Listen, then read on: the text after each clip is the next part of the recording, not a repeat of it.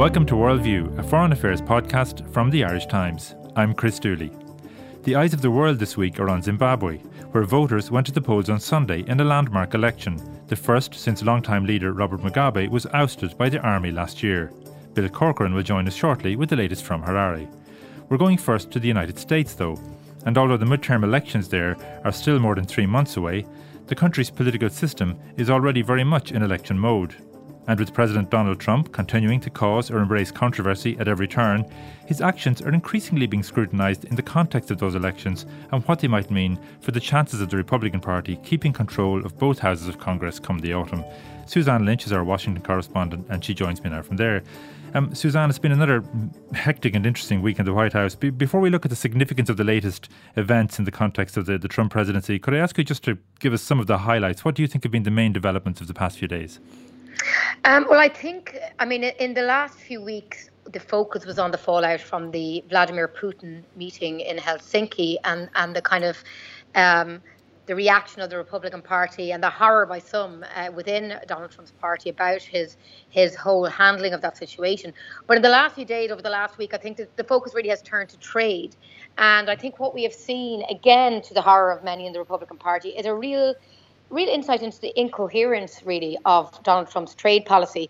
Uh, remember, last week, uh, Jean Claude Juncker, uh, the European Commission president, arrived in Washington, um, really amid signs of a seriously deepening trade war between the EU and the United States. Um, but after a couple of hours meeting in the Oval Office, uh, both leaders emerged to say a deal had been done. Uh, the European Union had decided to buy more soybeans, buy more LNG uh, energy, and negotiation with the US about reducing tariffs eventually to zero. And this seemed to, to uh, be enough for the US president. Um, but I think this was this was just an example again of um, Donald Trump's flip flopping, his incoherence on so many issues. Last week we saw him. One of the reasons he got to this deal, I think, with the EU was that he he needed a win politically in terms of trade. Uh, the trade tariffs that Donald Trump has introduced on steel and aluminium and others are beginning to have an effect on his own voters, on his own constituents, because of the retaliatory measures that have been brought in in response. So this is particularly in the farming community. Um, but also in, in things like the automobile industry. Last week, uh, just the day before we met Juncker, uh, General Motors uh, issued a very stark uh, set of results saying that they were being impacted by rising steel and aluminium costs. Uh, similarly, Fiat, Chrysler have also sounded warnings uh, along these lines. And then, of course, the farming community is struggling uh, from uh, this pressure from some of their export markets. And so, extraordinarily, on Tuesday, again, the day before Jean Claude Juncker arrived here in Washington, uh, the Trump administration announced a $12 billion essentially bailout for farmers that were being affected. So, we had this extraordinary uh, sight of a Republican president giving a bailout to farmers for policies which he himself had introduced. And again, a lot of Republicans in the Senate in particular strongly criticise this move, saying, you know, farmers don't need handouts. Uh, they need free trade. Likened uh, it so almost to again, a, a, communist type, uh, almost like exactly. a communist type approach. Yeah. Exactly. It's, it's almost like two, on two ways he's going against everything that the Republican Party stands for in terms of economics protectionism, essentially, and second of all, uh, government government uh, help, government uh, funding for, for businesses that uh, that are not doing well on their own. So this is, you know, again showing how Donald Trump is completely ripping up the rule book in terms of republicanism. Um, but we did see, um, as I said, a lot of mumblings of discontent from Congress about these moves by the president.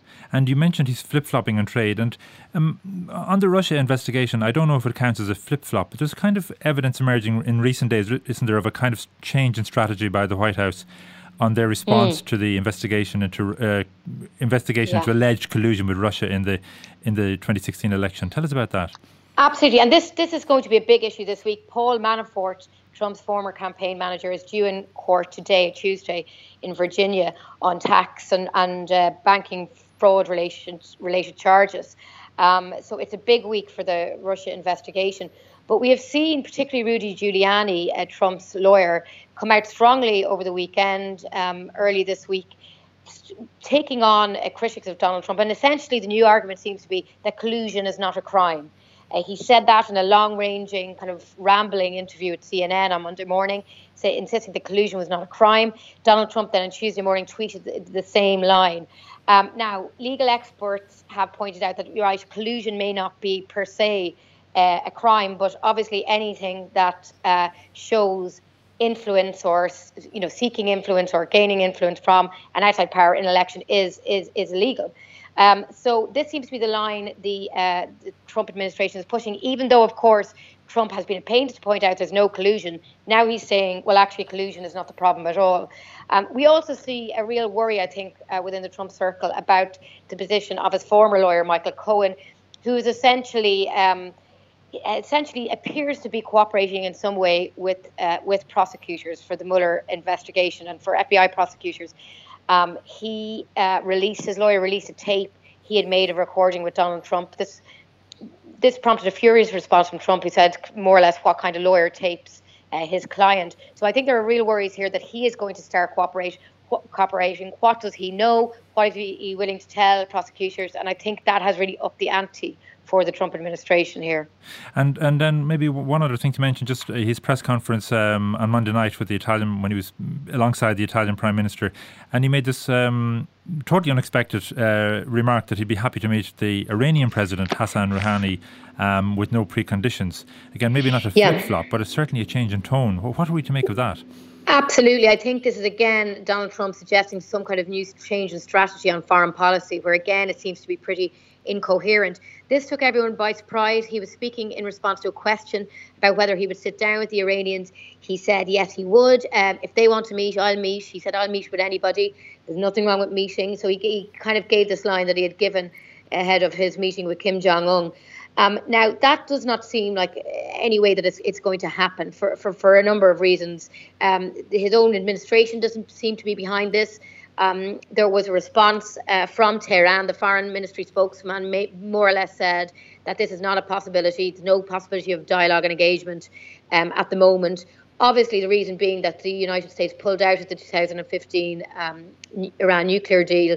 Uh, the Iranians still believe that stands. The European countries are still signatories to that deal. So it looks like he was kind of throwing out this idea and, and knowing that it was never really going to happen even within within on the same day, Secretary of State Mike Pompeo seemed to criticise the president. He Donald Trump had said suggested that he would meet them with no preconditions, but Pompeo said on Tuesday that Iran would have to demonstrate a commitment to, to change in how they treat their own people, that uh, they need to reduce their malign behaviour, etc., etc. So very much saying there that preconditions did need to be met uh, before the US would consider sitting sitting down at the table with, with uh, the Iranian president and the regime.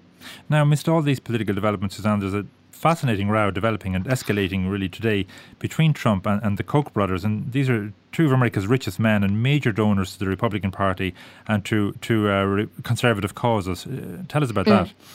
Yeah, this is fascinating. The Koch brothers are a hugely important political force here in America and, and pretty much household names. I've, I've noticed since moving here, people discuss the Koch brothers. They're very well known.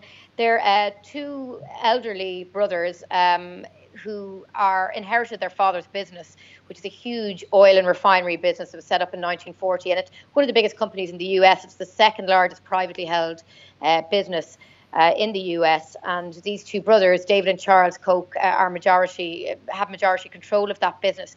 They've also been hugely influential in funding Republican and conservative causes for many years, uh, and they've been much maligned for this. Uh, in fact, by people on the left, particularly for their uh, position on climate change, on combating notions about climate change, the dangers of climate change. People like John Kerry, Al Gore have name checked the Koch brothers, uh, who essentially have been funding these programs, um, arguing against the reality of, of climate change. Obviously, their business interests are obvious here. They're, they're in the they're in the fossil fuel business, so so uh, so so no no uh, surprises that this is the stance they take. But they also have been funding uh, all different kinds of uh, policies and political groups and advocacy groups on the right here in America. Um, they're huge donors, multi-million uh, dollar donors, and they, uh, you know, Republicans need to listen to them.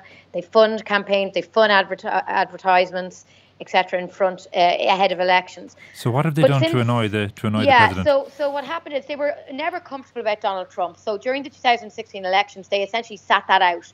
Um, they said they were going to fund more congressional races, but not the presidency of Donald Trump. So there's always been tensions between the Koch brothers and Trump. Now, this weekend, they had a meeting of donors in Colorado Springs in Kansas. Um, it was quite uh, under the radar.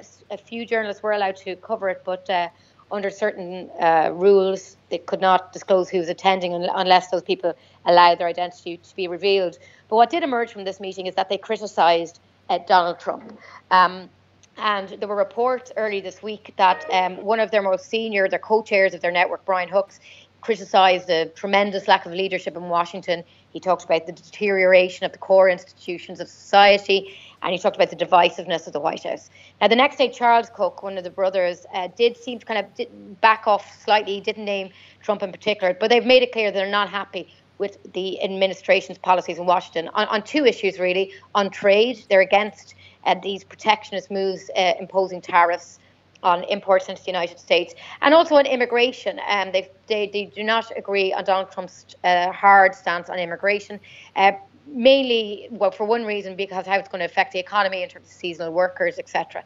So I think this is a real worry uh, for the Republican Party in general. Um, if these major donors start losing faith in the Republican Party. But this morning, Tuesday morning, Donald Trump uh, hit out at the Koch brothers in a tweet. He lambasted them. He, he described them as a total joke in Republican circles. He said he didn't need their money or their bad ideas, and he boasted that his policies had made them richer. So it's a really, real upping of the ante now in terms of the tensions between the Trump administration and these very, very powerful uh, group of donors. And will those tweets by Trump uh, today would would they send a shudder down the spine of Republican candidates all over the U.S.? Exactly, because one of the most important ways the Koch brothers make their mark is by funding and by supporting different congressional candidates. So, for example, at the weekend, not only did they criticise Trump, they also said they weren't going to support certain Republican candidates in the midterm elections. So, for example, the Republican candidate uh, in North Dakota. They said Kevin Cramer is his name. They said they would not support him essentially because he hasn't stood up to Trump on some of these more divisive policies on trade and immigration. So I think a lot of these people who are hoping for the support from the Koch brothers are going to be very, very worried now that they could be losing some of this well, uh, much needed funding. And the other thing, Suzanne, he's done in the last couple of days, I think, that has worried Republicans is he's renewed his threat to shut down the government if Democrats don't support his plans on immigration, in, in, particular the Mexican border wall. And that's the last thing, am I right, that Republicans want running up to this elections in November? Exactly. Again, more flip flopping from Trump. Last week, uh, the, the House of Representatives has more or less finished for the summer break. The Senate is still here, but there's a sense that things were being wrapped up late last week here in Washington. And the, the main Republicans in Congress, Paul Ryan, Mitch McConnell, met with Donald Trump. And really, from their comments after that meeting, it seemed to suggest that they were on the same page with the president, that it had been more or less agreed that, yes, some funding for immigration that would indirectly go to border security and the wall was agreed, but really the big political battle over the border wall would not take place until after the November uh, midterm elections. And then fast forward to this weekend, and Donald Trump began tweeting about this issue, saying that in fact he did want full funding for the border wall. Um, 25 billion they need for that wall. He said he's insisting the Democrats back calls for that and saying that if not, he would be prepared to force a government shutdown. The uh, the government is funded until September 30th. We've already had two pretty short, but two shutdowns this year. And Donald Trump Trump is now seems to be appearing to use that as a threat. Um, so I think again, this has left a lot of Republicans exasperated that he seems to be going back on his word. They do not want to fight this immigration battle about the wall that's so divisive ahead of the November elections. Particularly, um, it's a particular issue for those politicians who are looking to retain seats or contest seats in areas that are are, are anti-Trump and that are more leaning democratic because any notion uh, that they had support the the construction of a border wall would not pay, play well with constituents in those kind of swing districts. And on those elections in November, Suzanne, just to remind people, all of the seats in the House of Representatives are up for grabs and about a third of the seats in the Senate. What's the latest state of play? I mean, it's obviously a very broad and wide picture, but what are the indications at this stage in terms of the Democrats' ambitions to, to, to retake control of, of one or both houses? Yeah, well, the, the, the most people believe that the Republicans um, have more of a chance of holding on to control of the Senate, whereas the Democrats have more of a chance of flipping the House of Representatives. A number of factors are at play here. The maths uh, are, are, in favour of the Republicans on the Senate side. The seats uh, that are coming up uh, for renewal kind of suit the Republican Party, if you like. Whereas um, the Democrats seem to have a stronger chance on flipping the House for a number of reasons. A, traditionally, the party in opposition does well in midterms. B, there's been a huge number of uh, retirements uh, on the Republican side. About 42 seats uh, by incumbent Republicans won't be contested, so that gives a huge uh, boost, if you like, to Democrats. Um, so I think a focus uh, for a lot of Democrats now are, I mean, I was talking to people here who work for uh, different members of Congress who are in pretty safe Democratic seats. So their aim now is to go out campaigning across the country in swing districts, places like Florida, Nevada, areas of, of Pennsylvania, maybe even West Virginia, and try and win uh, these kind of swing uh, seats. Uh, and their main focus will be on seats that um, the, the anti-Trump vote, the seats that maybe voted for Hillary Clinton um, or traditionally had a Democratic vote that then switched to Republican in recent years. So yeah, that seems to be um, the state of play at the moment. But as you say, it's it's about 100 days out to the midterms. Um, very, very difficult to call it. But I think the behaviour of Donald Trump will weigh on people's minds, uh, both in terms of those who really support him and, and those who are motivated to go out and vote against him because of their kind of visceral opposition to Donald Trump. And how much of a game changer would it be for the Trump presidency if he didn't have a Republican controlled Congress to deal with? Well, it would, would have huge implications in terms of any uh, impeachment. Um, the way impeachment works is that the House of Representatives moves to launch impeachment proceedings, and then, but for, for a president to be impeached, it needs uh, two thirds of the Senate to back that. Uh, so if if the Democrats were to get control of the House of Representatives, yes, that would be a huge. That would be the first the first worry for Donald Trump that they could launch uh, impeachment proceedings against him. Of course, this all depends on the timing of the Mueller investigation, whether and what it, it, it, finds out and eventually does report. But then apart from that, I mean, he will be, like every president, he would be finding it extremely difficult uh, to push through any of his policies, um, particularly on tax. Things like Obamacare could really resurface as an issue. It was a huge issue in the first year of his presidency, has died down uh, somewhat now. And then, of course, immigration. The idea of the border wall will, could really then emerge as a huge political issue if Democrats are back in control. They are very, very um, opposed, obviously, to supporting any funding for that wall. And we often remark, Suzanne, on how, in general, people remark on how controversies that would have ruined other political careers that seem to leave no mark on Trump.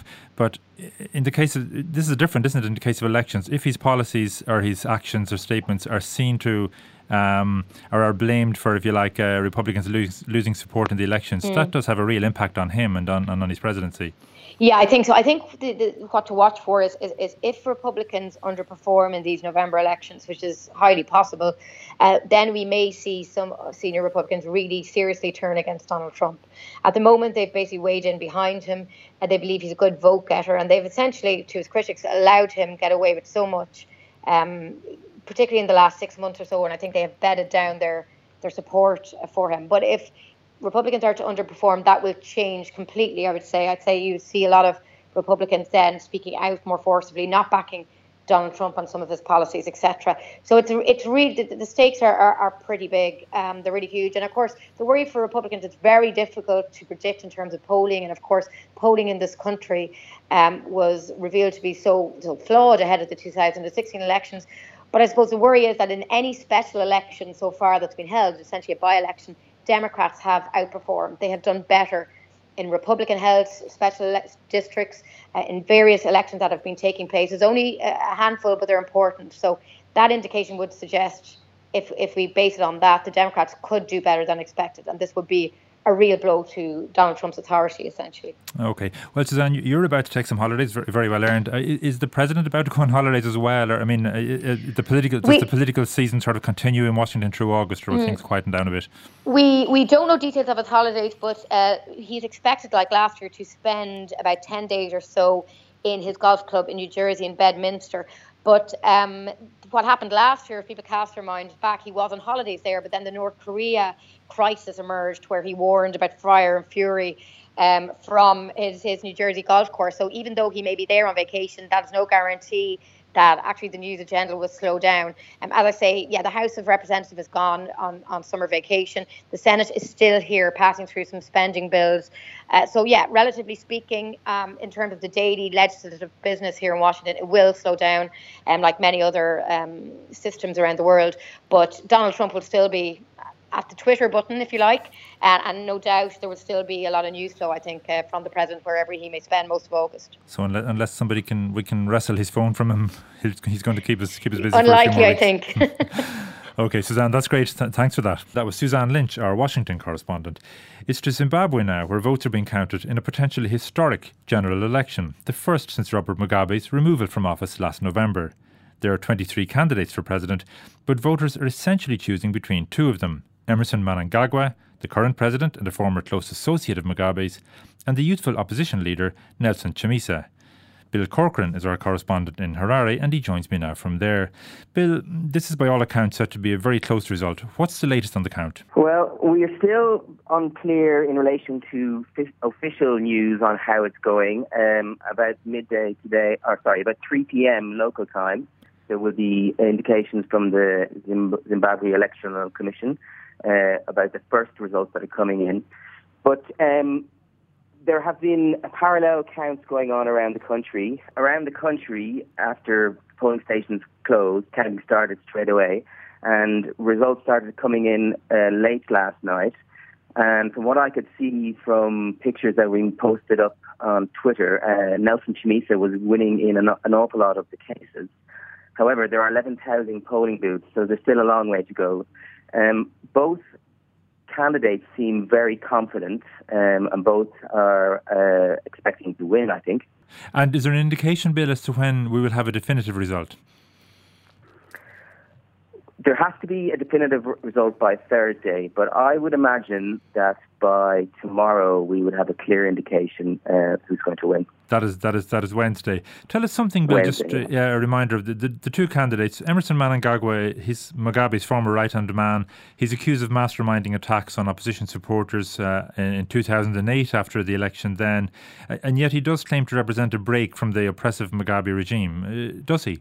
Well, that's what he claims. He goes all the way back to the 1970s with Mugabe, and he was one of one of the youngest uh, ministers in Mugabe's first government in the 80s. He's accused of um, rigging most of the elections um, up until this one for uh, ZANU PF under Mugabe. But uh, he's also part of a, um, factionalism in the ruling party, and there were two main factions. He was leading one, and this other faction called Generation 40. Um, just before the coup occurred uh, last November, uh, Mugabe had fired Mnangagwa, and then when the military took over, they re- they instated uh, Mnangagwa as the new interim president. So he has been preaching um, that ZANU PF is going to um, carve a new way forward uh, under his regime. Now, one of the striking differences between him um, and, of course, his opponent, Nelson Chamisa, the leader of the opposition MDC, is, is age yeah. alone. Mnangagwa is, is 75, Chamisa is 40. Um, so he certainly represents change in, in more obvious ways. Tell, tell us something about him. Yeah, Nelson Chamisa, he uh, was being part of the MDC from a very young age. Uh, he's been a rising star since uh, 2000. And unfortunately, uh, Morgan Tsvangirai, the previous leader of the MDC, he passed away uh, in February, and Chamisa came out on top in, in the race to sort of lead that party. He has he's very energetic, very charismatic. He's a 40 year old lawyer and a recently qualified pastor. And initially, people thought that he wouldn't be able to gain an awful lot of support. They thought there'd be a lot of goodwill towards Mnangagwa because of his um, part in overthrowing Mugabe. But it seems as the days have led down to the election, he's managed to uh, drum up an awful lot of support. I was at the very last campaign rally for both parties uh, Saturday, and at the uh, MDC rally there was at least hundred thousand people there. Uh, he, he's he's really grasping our, our imagination of the, the youth. Um, probably given his young age, uh, unemployment in, in the youth in Zimbabwe is is is, is near ninety percent. So they are looking for somebody of their own ilk, of their own age group, to try to take the country forward, make a break with the past. Uh, and Mnangagwa, unfortunately for him, is linked to the colonial uh, era. And it's a very youthful electorate, isn't it? About half of the 5.6 million voters are, are under 35, so presumably this is in uh, Chamisa's favour. Yes, you would think so, and he has been playing that card all the way along. He he, he has um, been telling the youth that he is their man and he is the one to take the country forward.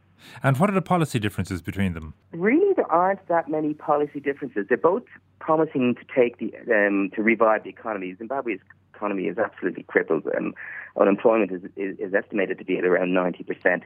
Uh, industry has crashed. Agriculture is non-existent, and Zimbabwe used to be called the breadbasket of Africa. Uh, for either of them to do that, there has to be uh, international observers need to declare this election free or fair because mass investment from abroad is needed to kickstart the economy. But in in reality, it's not really about different policies, but it's it's about one breaking with the past um, and the other representing the past. Okay, and you mentioned mm, the observers there and election observers from the EU and, and the US have been allowed in to monitor this election for the first time in, in 16 years. Now, they haven't officially reported yet, but what are the indications in terms of how fair this poll has been or otherwise? The international observers will give a preliminary statement on Wednesday on, on how they have seen things. Um, well, there's uh, a group called the Zimbabwe Election Support Network, which is a group of uh, local NGOs that have been monitoring the polling uh, across the country at all the polling stations. Uh, there's nearly 11,000 polling stations yesterday. Uh, they have released information today on how the, the, the vote went uh, under from, from, their perspective. They used a sample of 750 polling stations, um, and some of the information is quite interesting. It does seem that compared to previous years, it, it has been a much um, uh, violence-free and, and far less intimidation on polling day itself. They have found that um, in 6% of polling stations, people were turned away, uh, and that would be 26 or more people. Um, most of this occurred in Harare. Uh, another uh, interesting fact is um, 45% of polling stations, people were illegally assisted to vote, uh, and in 57 or 58% of these instances, this was done by polling officers. Now, that's illegal. Um, but in overall terms, Bill, have they kind of given it a clean bill of health overall, or is it or is that is that still um, kind of that report is awaited? Is it? It's certainly a cleaner bill of health than in previous years in terms of what happened on election day. And and tell us, Bill, what's the what's the atmosphere been like? I mean, I just um, I remember when Mugabe was toppled in November. Even just watching the news, the sense of excitement in Zimbabwe was palpable, especially among young people. Has that carried through into into this election? It has carried through. Um, the atmosphere on polling day and in the days leading up is much different than in previous years. I was here in 2005, 2008, and people would be afraid to talk to you about their who they wanted to, to win elections. This time around, when I went into uh, a township called Mbare to talk to people at a polling station, um, people from the MDC uh, supporters who were openly talking about they wanted the MDC to win. They were standing beside ZANU PF supporters who were happy to hear them say it. In previous years, these people would have been at loggerheads and there would have been a lot of violence. Um, ZANU PF really wouldn't have allowed MDC supporters to display T-shirts or talk openly about their preferences for votes. Yeah, so it was much much safer, and um, it, it's a credit to the people. Okay, Bill. Well, we've an interesting day or two ahead, and we, as we await the official outcome of the of the election, you'll be continuing to report on it for us at the Irish Times. Thanks for coming on the podcast today. That's all for this week. For more on these and other stories, go to irishtimes.com. Thanks for listening. Goodbye for now.